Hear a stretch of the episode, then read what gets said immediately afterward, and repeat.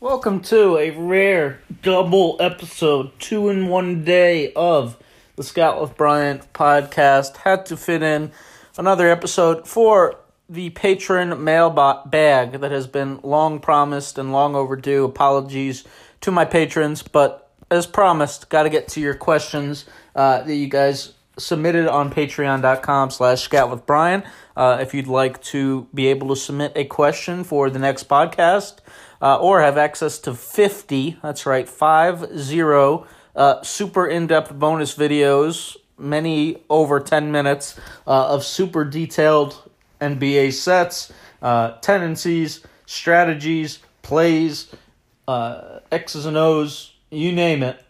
Go to patreon.com slash scout with Bryan again to support for even a couple dollars a month to help keep Scout with Bryan going uh, and to get a ton of extra bonus perks for you. Thank you to my hundreds of patrons for your awesome support. Uh, and again, if you're not one, just head over to the link is in the description, but patreon.com slash scout with Bryan.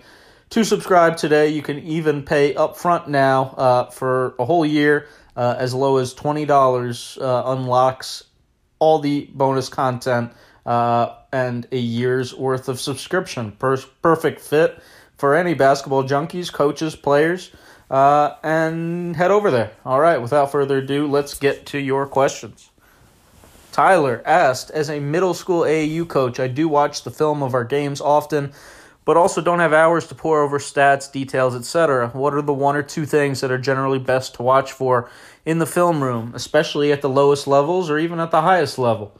That's a great question, Tyler. And I would say, to be honest, I think the answer is the same uh, at both levels, and the answer really is teaching kids or adults uh, to play hard every second. I think that's something that even the pros obviously struggle with a decent amount. Uh, and it's not even always a, at least for them, a, a conscientious decision. It's not, uh, you know, something that uh, they necessarily try to do. Sometimes they have to pace themselves over a long season. Uh, sometimes, you know, it's more defensible for older guys like LeBron. Uh, but kids in particular, I think, need to learn basically that there cannot be an off switch when they're on the court. Uh, so the biggest thing I just try to watch, quite on, quite honestly, you know, when I'm watching even uh, my ninth grade team and our, our game film, uh, is who is in a stance every single time, who is sprinting back in transition every single time, who is in the right help spots, uh, who is willing to get on the floor? Who's running the floor hard? Who's pointing and communicating? The little things, obviously, as you know as a coach, are the big things. So, you know, obviously, as coaches, you can sit there and you can nitpick oh, this shot, he should have drifted this way or should have used this footwork. You know, there's a million tiny little details we can pick up but I think the one thing that's the biggest constant and most important thing to be emphasizing for especially kids, especially anybody, quite frankly, below the NBA, is learning just good habits every second. Particularly, the thing I would focus on more than anything is help side defense. I personally play, and I would recommend to almost anybody, unless you have unbelievable shooting competition is to play a pretty pack line defense. That's what, to be honest, most of the NBA's help principles are all based on anyway. Is starting at the elbows, boxes and elbows, being at the nail, clogging the paint, building a wall first, and then getting out from there. I think you have to start with that foundation, start with that shell, make sure kids understand that it's much harder to, to start out, start at the three point line, and then have to run to the elbow and then have to run back out as opposed to just starting at the elbow and then getting out on the kick out to your man. One effort instead of two, or two efforts instead of three, whatever it is. So, again, I would just really try to get to drill as much as you can, not not to crush the kids and not to tear into them or anything. I don't know exactly. Well, you said middle school, but you know, without crushing them, I just try to point out every time like this is not this is not playing hard enough. This is not what we do, right? I I tell my kids all the time too. I say I don't I don't care if you miss shots. I don't you know, I prefer you you didn't turn the ball over, but I'm not going to you know, just take you out of the game for that, for a decision made bad decision or anything like that. But I absolutely will take you out for not playing defense or not sprinting back or not, you know, being in a stance. Any of those things.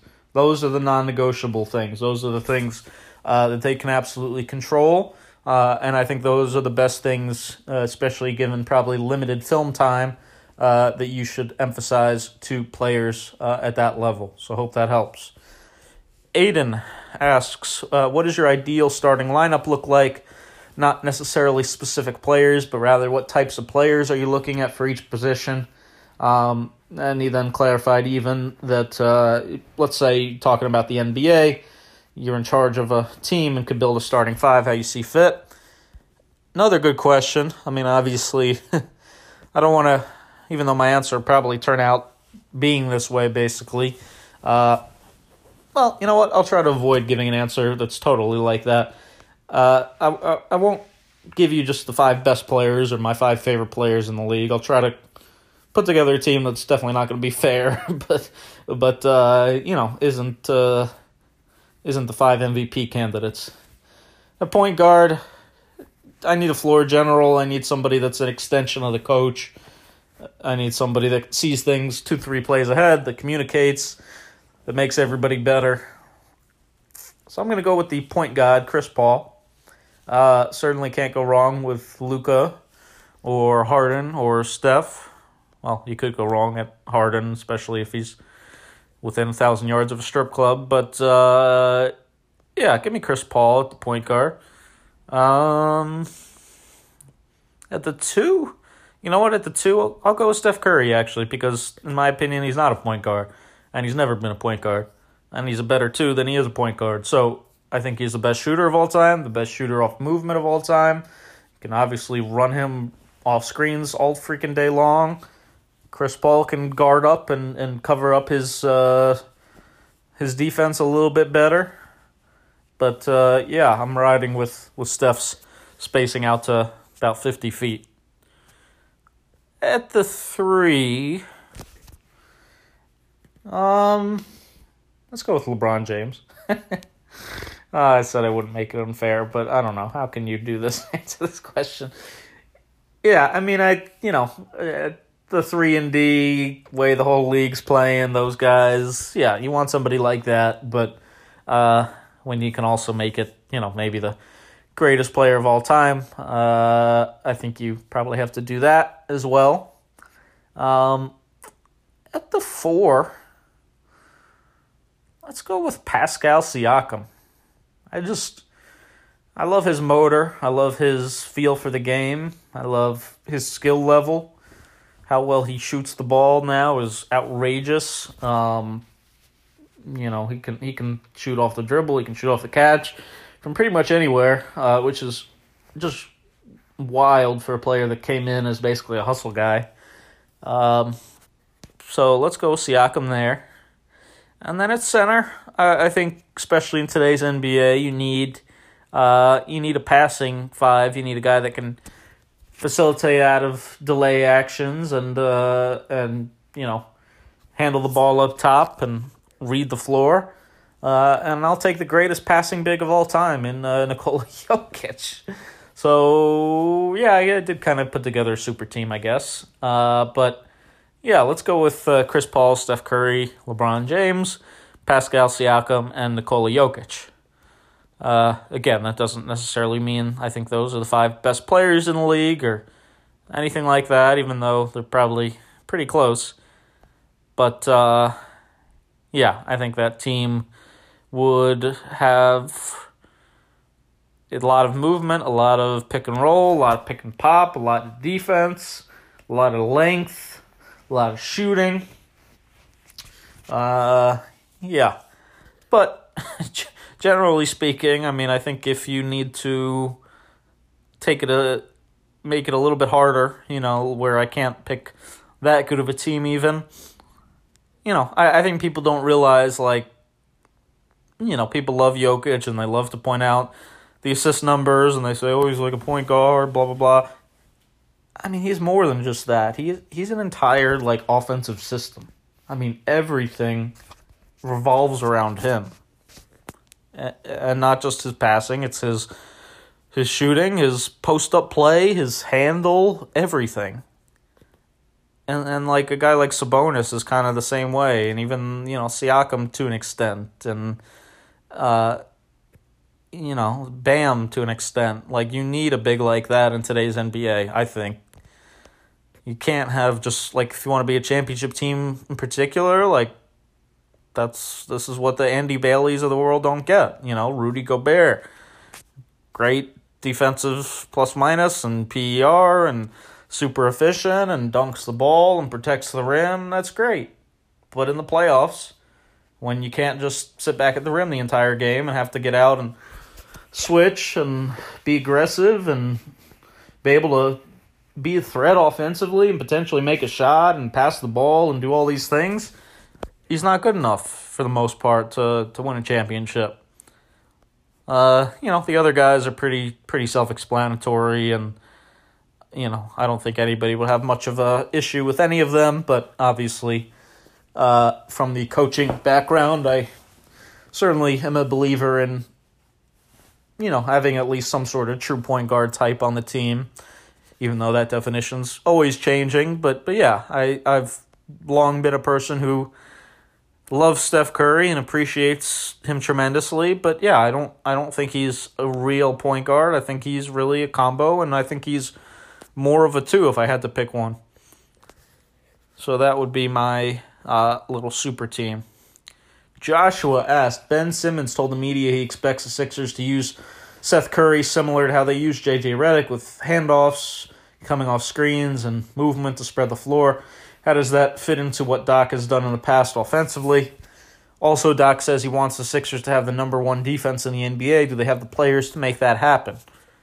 Uh, first of all, Doc definitely will appreciate having shooters like Seth Curry, um, particularly shooters that can come off of movement, like off of screens, like you said. Did a lot of that stuff for J.J. Redick, for Landry Shamet, for obviously Ray Allen back in the day. Doc uh, definitely has a lot of good pin down packages and packages for, for shooters coming off screens. Even, you know, Tobias Harris uh, had his best year of his career with Doc. Uh, and certainly, you know, Simmons, the Simmons JJ handoff, Simmons JJ pick and pop. That was a pretty dangerous play. I would expect, uh, maybe not to JJ's extent, but just for Seth to have a good deal of that success playing with Ben, um, and definitely to be a good fit in in Doc Rivers ATOs in what Doc Rivers try to tries to do. It's interesting to be honest. I think uh, you know Dave Joerger is their offensive coordinator. I believe Doc uh, likes to divide up the responsibilities. I think Dan Burke does the defense, uh, but they're they're running which Joerger actually did a lot of in Sacramento, like a lot of Princeton, like chin type stuff. It's very different than what Doc has usually run in the past. Uh, so it'll be an interesting thing to keep an eye on because it's and this is something I again I remember from Sacramento with Joerger. Their sets look very unlike kind of most of the league stuff. Like it's a lot of stuff that you don't see a ton of.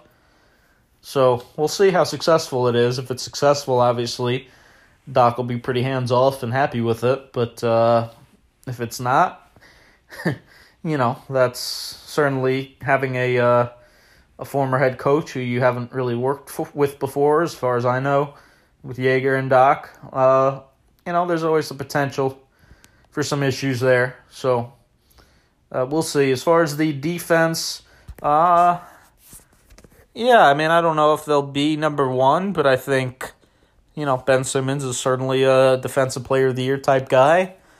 That's certainly within the realm of possibility for him. Um, Embiid definitely can be one of the better and should be one of the better defensive fives every season. Uh, Thybulle, I think, is is going to be a defensive player of the year type someday. He's having a lot of trouble getting on the floor though because his offensive game is so bad.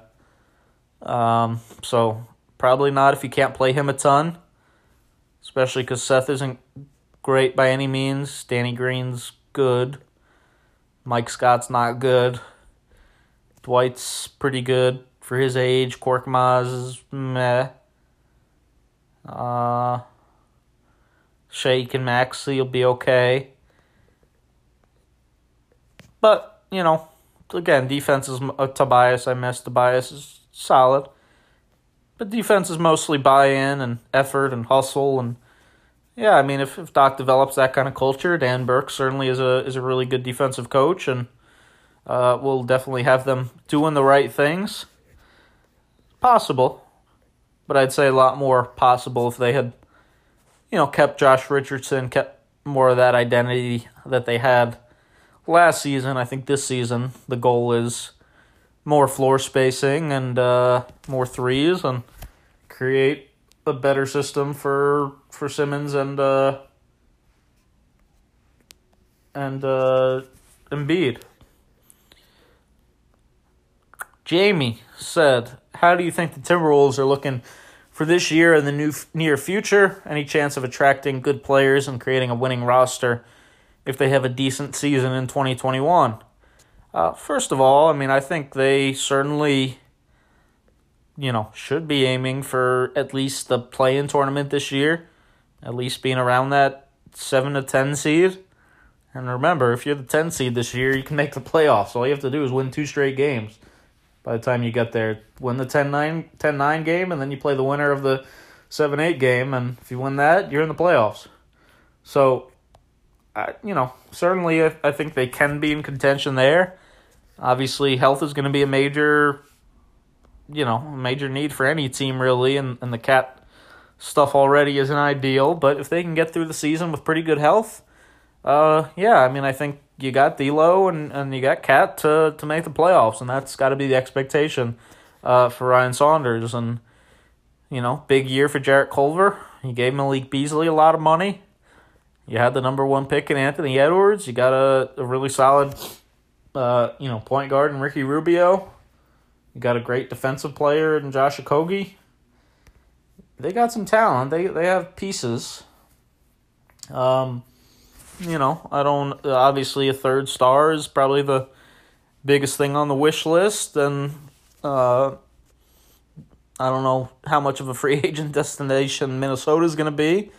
They've they've never really had that going for them, but uh, yeah, it'll be a de- development thing now. I think mostly Culver, Edwards, uh, even Naz Reid, and Nowell, some of the young prospect project types they have they got to develop those guys, and that's that's really crucial in Minnesota. Personally, I think they should have taken Wiseman instead of Edwards, and that would have finally given given KAT a uh, a guy to protect him, a, a guy that could play defense with him. Um, because I don't think you know Juancho and him or Layman and him or whoever is playing that four spot. I mean that's that's been KAT's fatal flaw, is defending the rim. So they had a chance to get a elite rim protector in Wiseman, and you know he KAT could have. He can stand out there and guard the Klebers and the, the slower fours in the league. He can guard the Porzingises, you know. Um, and KAT and they can both handle the ball and spot up and you know play off each other offensively. Yeah, Edwards has looked all right, but I still think long term they're going to end up regretting uh, not taking Wiseman. But certainly, I mean, if if they are in the playoffs or right around it this year, I mean, you know, KAT and D'Lo is an intriguing pair, and you might be able to get a vet or two to come and complement that. But I think most young guys and guys in the prime of their career are not uh, generally lining up to come play in Minnesota. I believe that is all of the patron questions. So definitely, if you think I missed you, or again, if you'd like to submit something next time, stay tuned on patreon.com slash scout with Bryan uh, for threads where I solicit questions and shoot me a message if I missed you or anything like that. Without further ado, let's end with a bonus real quick. My top five and bottom five coaches in the NBA today. And keep in mind, this is not who I think wins Coach of the Year. This is just my five best coaches in the league. Also, keep in mind that this list changes pretty much by the minute. and that is a testament to how good these guys are.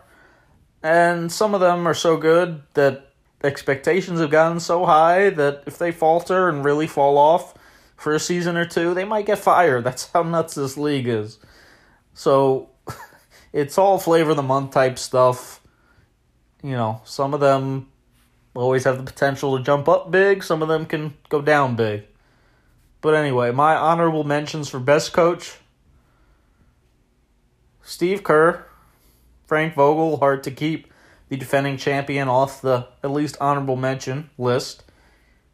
think still needs to show a little bit more to be best of the best, but his years in Indiana and now LA were certainly looking enough to overshadow the bad times in Orlando.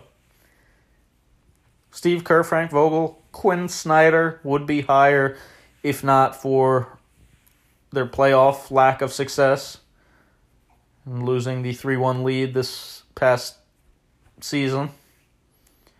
To me, he's maybe the best pure tactician in the league best X's and O's, best plays. And Mike Malone, phenomenal coach, has done a phenomenal job in Denver and built an amazing system and got guys to play phenomenally hard. Really hard to not list them in the top five. Almost ridiculous. I agree. So don't be too offended if that they're not on there, that I didn't even mention Rick Carlisle and other guys like that, because the top five is just obscene. Going five to one. Let's start number five. Mike Budenholzer. Lack of playoff success would have him higher with a little more of that, but his playoff failings have kept him from the very top. Nick Nurse, number four, phenomenal, phenomenal, phenomenal coach brilliant innovator. He's done a great job so far, but obviously a pretty small sample size. Needs to do it a few more years, but I think he's elite of the elite. Number three, Gregg Popovich. Obviously, he's more of the uh, historical vote in that I think he's probably the best coach of all time. Uh, so why is he not number one or two? Well, because, you know, again, I'm ranking them for this season, for right now. And I'm not sure he's at his best and brightest and best he's ever been. But you still can't have a coaching list without Pop, at least in the top three or four, in my opinion. And he alone, I think, as much as anybody, gives the Spurs a chance to be in the playoffs this year and a chance to be better than people predict. Number two, Brad Stevens. No, I would not pick him over any player going forward. I would not uh, trade my franchise piece for him, but I do think he's damn good. I do think he has phenomenal end of game plays and ATOs and just a brilliant demeanor and general management style. I think Brad is the real deal, and I think right now the pressure is on Danny Ainge to do better for Brad because losing Gordon Hayward for nothing and not really upgrading the roster in any big way was kind of ridiculous. And I also think he's had some questionable picks uh, of late that have not given Brad the best chance to win. Uh, but we'll see. Number one, Erik Spoelstra, the video room genius. Brilliant X's and O's, brilliant ATOs, but most importantly, best culture demands a tremendous amount out of guys, holds them accountable. Miami, really unlike anybody else in the league. Uh, just an incredible competitor, incredibly fiery, and a winner. He's obviously proven that he can win at the highest level plenty of times. Uh, and to me, if I'm picking any coach uh, for the next five, ten years, I'm going Spo. The bottom five. Da-da-da. Honorable mention, and it's not really fair, so don't crush me for this. Oklahoma City fans, because obviously we have no sample size really. If anything, he's looked pretty good through two games, but I'm gonna just throw him out Mark Daigneault. Daigneault? I don't know how to pronounce it. Dangolt? I don't know. but he's an honorable mention for this list only because he's a pretty wild hire, to be perfectly honest with you. Um, you know, to go from being, I'll tell you, here's a personal story real quick. Like in 20, when was it? 2013 or so. Team USA, Billy Don, the amateur edition, with Billy Donovan as the coach. I think Marcus Smart on the team, a few of those young guys. They practiced in DC at Verizon Center. And Mark Daigneault was like a behind the bench Billy Donovan, like grad assistant almost. And he was hanging out in like my office all the time. to be honest, he was kind of annoying. nice guy, but he was kind of trying to learn absolutely everything he could. It's not a bad thing.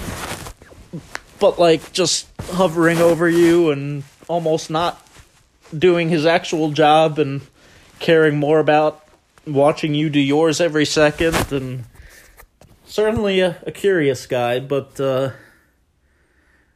yeah, I mean it's not surprising to see that guys like that Presti clearly has a uh, a big affinity for.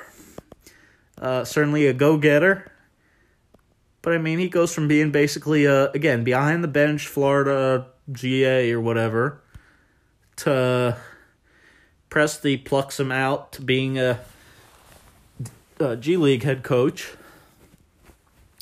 To then Billy follows and goes to Oklahoma City, and and Mark stays with the Blue with the G League team for four years, five years, something like that. Then he gets promoted to being, I believe, a behind the bench assistant for Billy. And then Billy gets fired and he becomes the head coach from behind the bench without any front of bench NBA coaching experience. It's pretty wild. 35 years old, the second youngest active head coach in the NBA. Assistant to the head coach at Florida, just a coaching assistant. To OKC Blue, 14 to 19, Thunder, 19 to 20. Now he's the head coach. I don't know. Definitely leapt over a lot of guys. Uh, we'll see if he has what it takes to really be an NBA head coach. Uh, right now, I I couldn't make this list without at least mentioning him near the bottom because again, I just think he's the least uh, least qualified probably of in terms of real experience of anybody in the league.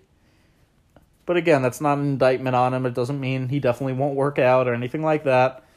We just don't know. And that's why I didn't put him in my bottom five. But I got to at least mention him because, again, I, I think there's certainly more qualified coaches out there, coaches, coaches that deserved uh, a head coaching job a little bit more than he did.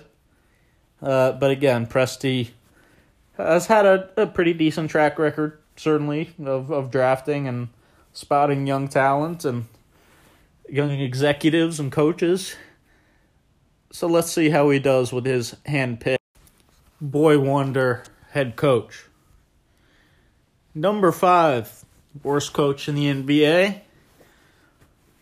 Dwane Casey. I like Dwane Casey, to be honest. I think he gets a bad rap for really developing the culture in Toronto and helping them learn how to win and sticking with a team that was supposed to be rebuilding and and the, literally was. I mean, team that thought they'd be terrible when they traded off uh, Rudy and their guys, and then put it together and had a tremendous run at the top of the East. Uh, but Casey just, quite frankly, has not figured it out in Detroit. Um, probably not just on him, but also largely on uh, a front office with a very unclear direction. Uh, you know, I, I think what Casey here's the thing he really struggles with trusting young players. He is a huge fan of veterans like Wayne Ellington and Reggie Bullock. Not this year, but in the past.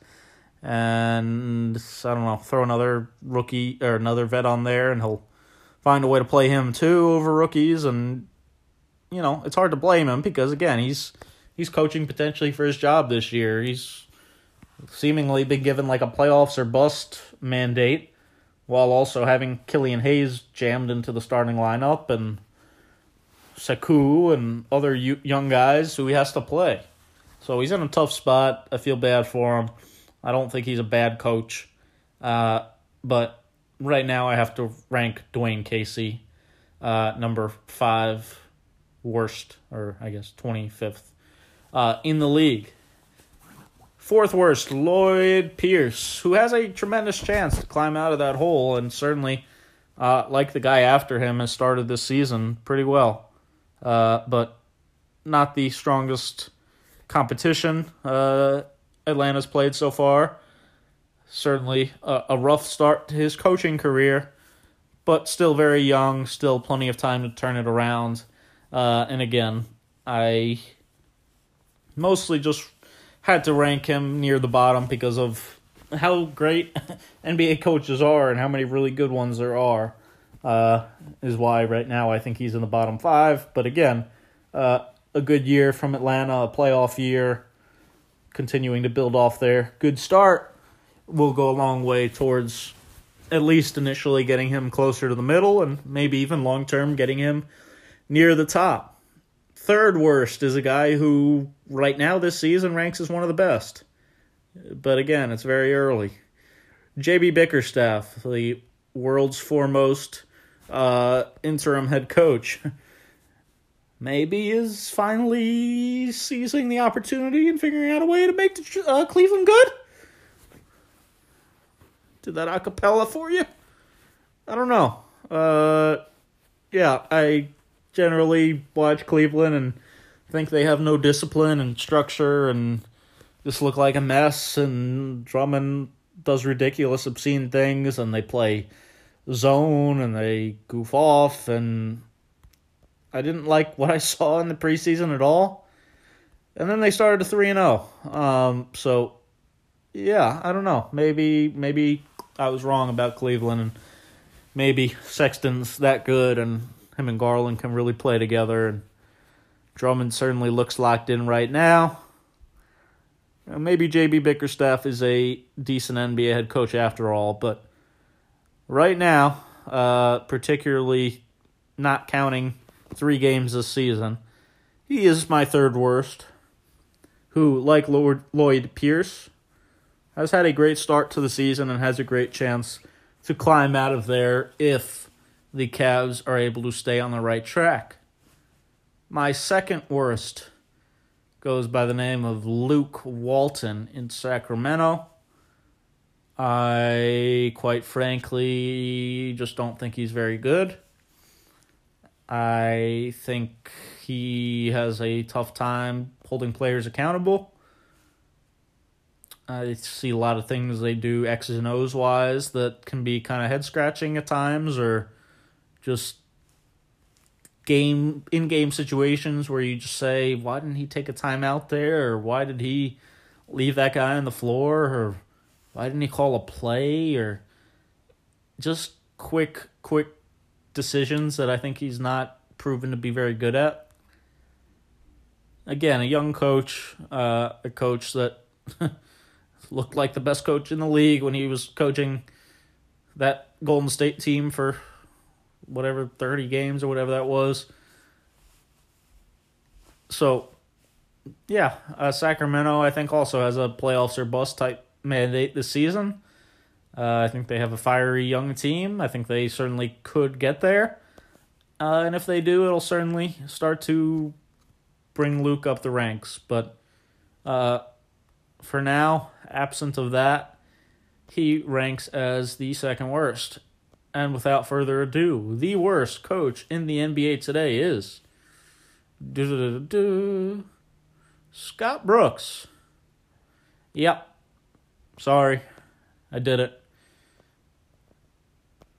Randy Wittman is on track to go down as a better Wizards head coach than Scott Brooks by far. By far. It's not even close. And it's not surprising either, because with Randy Wittman, the Wizards were in a preparation advantage every single night. And their team went into the game feeling like they were far more prepared than the other team. With Scott Brooks, the Wizards are at a preparation disadvantage every night. And I know that firsthand. And I can promise you from experience that he watches as little opponent film as anybody in the league that he does the least amount of game planning, that he knows the fewest opponent plays when he's out there. He could barely even be bothered to watch our own film back again. Just a way too casual approach to coaching. Doesn't do the, the hands on work enough. Wants greatness out of his players, but doesn't put in the time to be great himself. Appreciate you guys listening. Thanks again. Make sure to subscribe and rate and review.